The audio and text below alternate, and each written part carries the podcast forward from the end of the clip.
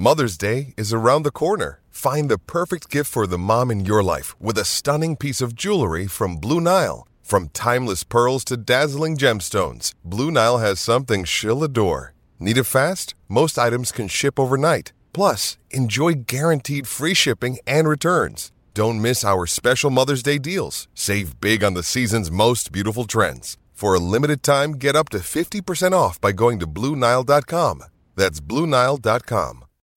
When you need mealtime inspiration, it's worth shopping Kroger, where you'll find over 30,000 mouthwatering choices that excite your inner foodie. And no matter what tasty choice you make, you'll enjoy our everyday low prices, plus extra ways to save, like digital coupons worth over $600 each week. You can also save up to $1 off per gallon at the pump with fuel points. More savings and more inspiring flavors make shopping Kroger worth it every time. Kroger, fresh for everyone. Fuel restrictions apply. Dive into the mind of Bret Boone as we turn to the baseball legend to find out what's happening in his life and around Major League Baseball. This is Turning Two with Booney. Here's your host, Rich Herrera. Let's let's move on. Braves won the American League East again. You were a Brave Mm-hmm. once. Does it get monotonous and boring when you keep doing it over and over and over again? Absolutely. Why would it? Absolutely not. Uh, and they've got two World you take it for champs. granted? Depending on the team, depending on the personnel, um, I don't think this Braves team does. And and I look at that staff top to bottom, and it's pretty. It's a pretty. It's a pretty good mix of of uh, coaches with the skipper at top, uh, who grew up in the under Bobby Cox in that Braves organization for 25 years before he got a shot. And I'm talking about uh, Brian Snitker and his staff that he's put underneath him is a, is a combination of, of new school and old school. I think it's whatever it's whatever they got going, it's a perfect combo. And then you look at the talent level of the roster they put together. Uh, this team is really good. I mean, there's not a there is not a weakness, and um, you know, one of the best offensive years in the history of baseball they're putting together right now. And uh, Robert Acuna, as of today, uh, he's my MVP over Mookie Betts, and that's Wait not a minute. Wait a minute. Mark the tape. What'd you say? today, which is uh, fifteenth. Ah, that's a cop out. I want the I want the who Well, should be he- the MVP. Rich, here's the deal. I I'm, I broke him down. Mookie Betts is hitting 311. He's on base 411. Acuna's hitting 333. He's on base 415. Acuna's leading the National League in runs, hits, stolen bases. And I'll get to that later. They're both leading off. They both have around 100 RBIs in the leadoff hole, which is unbelievable. Mookie's got 101. Uh, Acuna's got 97 ribbies. These guys are having two of the greatest leadoff uh, seasons of all time. Mookie Betts is playing second base and shortstop. People have no idea. Right fielders don't just come in and play second and fill in at short. It's unheard of. Goes back to when I used to, and I've told this story on the podcast before. Mike Cameron, a great friend of mine to this day, when he was my teammate, he'd be in taking ground balls. And I said, I said, Cammy, and he was a great center fielder, gold glover. I said, Do You know what an outfielder is? And he'd say, What, Booney? I'd say, It's an infielder that's not good enough to play the infield. So get back in the outfield. And he agreed, but he loved playing short. And during batting practice, he'd take ground balls with the infielders. I've seen Mookie do that. It's one thing to mess around with us before the game, it's another thing to actually start a start a big league game at shortstop. And it's not like you're starting a game in left field versus right or or first Well, base. Okay. Shortstop told is far and away the toughest position to play. Mookie's oh, let me finish. Mookie's playing short, Mookie's playing second. That's just a bonus to the great year he's had. But what separates the two, Acuna's got he's closing in on 70 stolen bases. And all I can give from an insightful uh personal experience is when I was a young player, I would look at this 2020 And I'd say, what's the big deal going 2020? What's the big deal going 30 30? Now, I could appreciate the 20 home run side and the 30 home run side because I wasn't a base stealer. But I really thought, what's what's all the hype about? Until in the early 2000s, I had a few uh, really offensive seasons. And man, it felt like I was on base an awful lot. I think the high I've ever had, base stealing wise, was 16.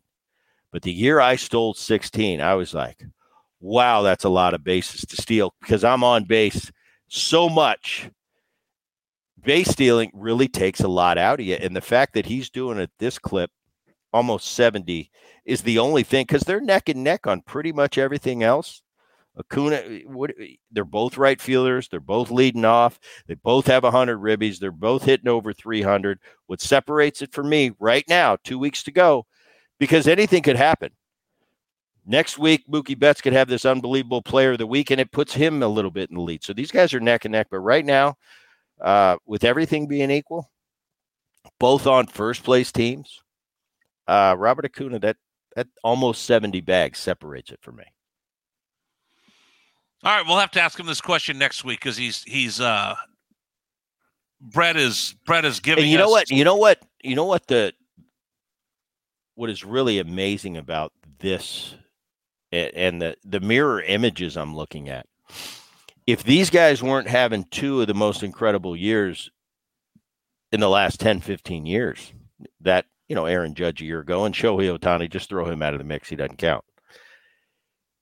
Their teammates, both first basemen, both traded for one another. Olson's only got 100 about 130 ribbies, 50 plus homers. He's not even Right. in the MVP talk. And Freddie Freeman, That's incredible. Freddie Freeman hitting 335. He's got 25 homers, just set an all-time Dodgers doubles record in a season. Is kind of the the glue that holds that team together.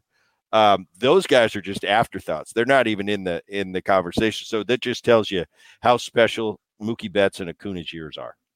Absolutely. Um, real quick, give me two minutes on the American League West. Some injuries out there. This just seems like it's a battle royale between three teams with the last man standing. American League West, and I broke it down to four four teams for that wild card spot. American League West is uh, currently we're sitting at uh, Houston Texans out a game. The Mariners are a game and a ha- half off the pace. Uh, but I I think the true story, Rich, for that is that division's going to shake out and finish how it finishes. Devastating news yesterday with uh, Scherzer being diagnosed. He's out for the season. And when and when you say he's out for the season, yeah, but what about the postseason? That tells me uh, there's no there's no guarantees that he's going to be pitching in the postseason. Huge blow for them. They went through it with deGrom earlier in the season. That could be a rallying cry for them. They're still pretty deep in the starting pitching. Uh, but that bullpen for Texas is their weak link. Uh, and the other guys in that division, Seattle and Houston, are much superior in the bullpen. But I think it comes down to a four team race for three spots. Uh, Baltimore is going to be in, Tampa Bay is going to be in, the Minnesota Twins are going to be in. So you got three spots. And that shifts the focus to the AL West, where you got Houston, Texas, Seattle battling for top spot. But then you've got the Toronto Blue Jays, who recently are getting whooped by Texas that's a really good team too. And that's what do I always say about postseason? I always want the teams that can pitch. Toronto can pitch. They've hit tough times right now.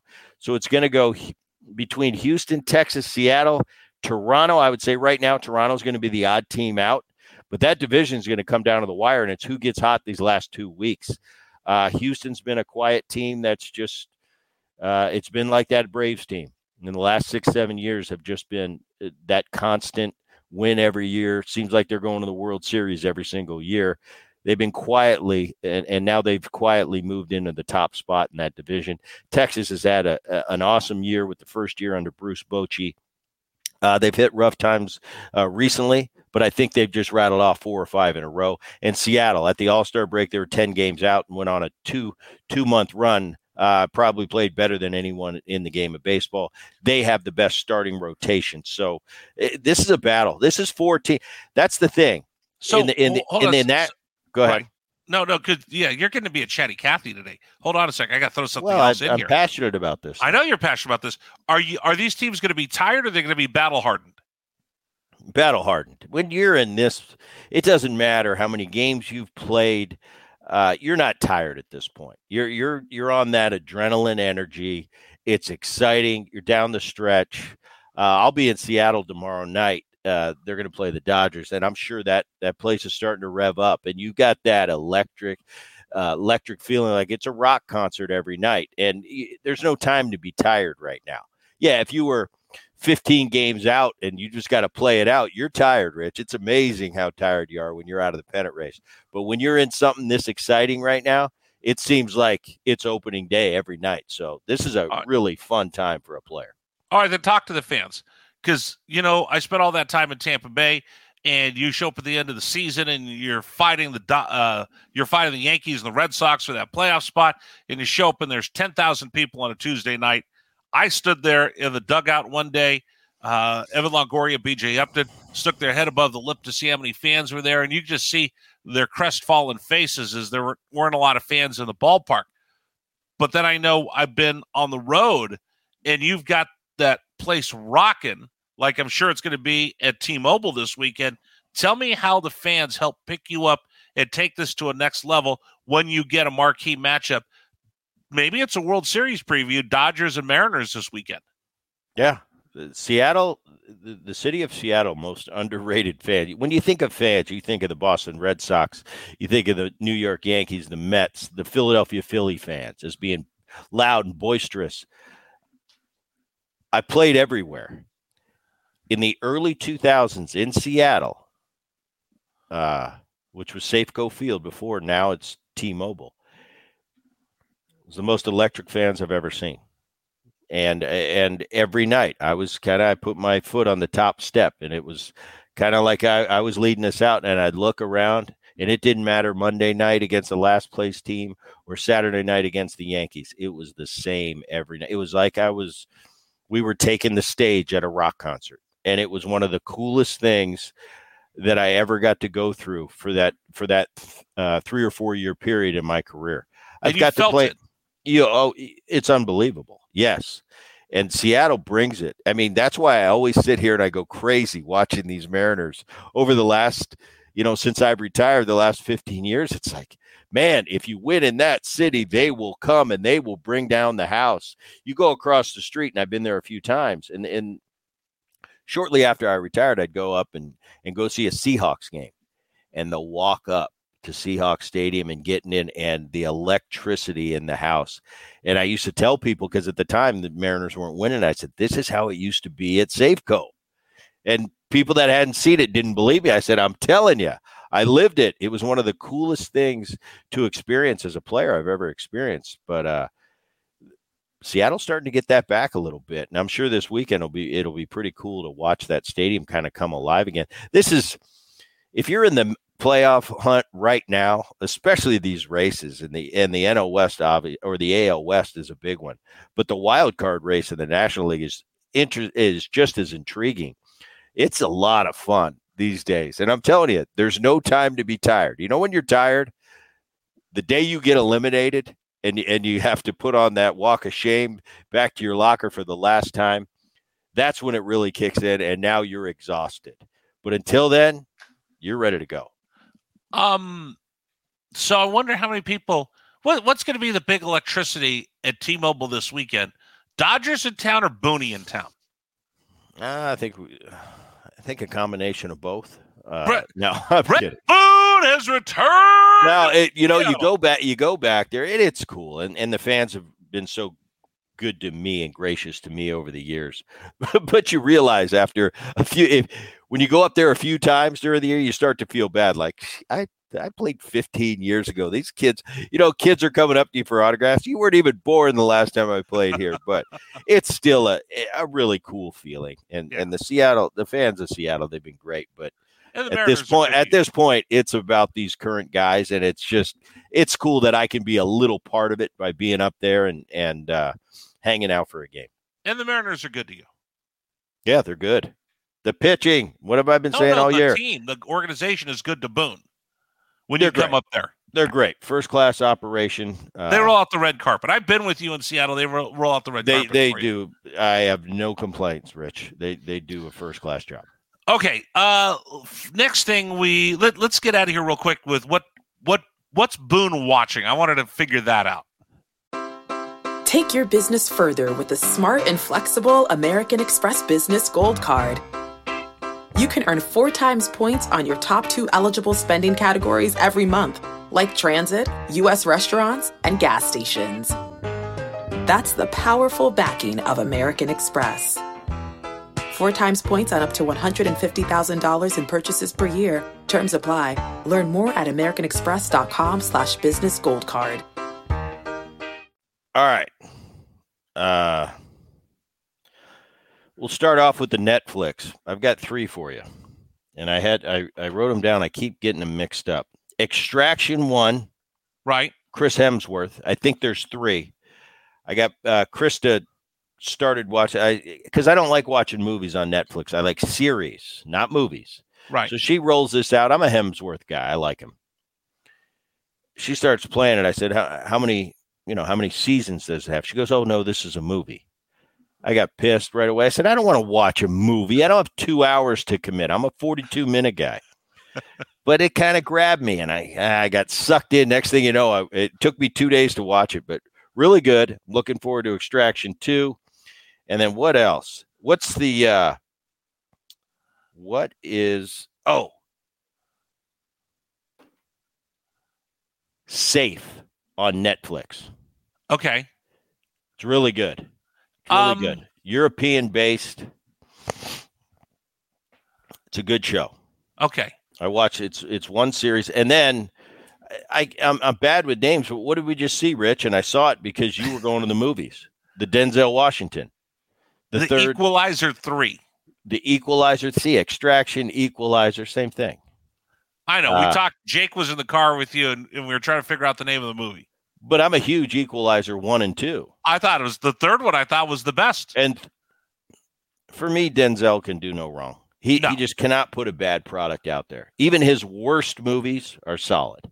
Um, Never do you leave a Denzel movie and go. no, my I. I took my wife to the to see Equalizer three. She's like, I don't want to see that. All you watch are those, you know, the people getting hurt. I don't want to see that. But I made her go with me. She came away like that was incredible. What a well, great it's movie. Denzel is just he's just a movie star, man. There's a Yeah. difference. There's great actors, and there's just movie stars. The presence he has. Denzel's just a movie star. Yeah. he can do. Um, he can't do a bad movie. What's your favorite? What's your favorite Denzel Washington movie? Man on Fire. It's not even close. I love Man on Fire. Man on Fire is unbelievable. And you know what I, I thought was cool about I don't want to give away too much with this Equalizer 3. But uh, the little girl in Man on Fire Yeah.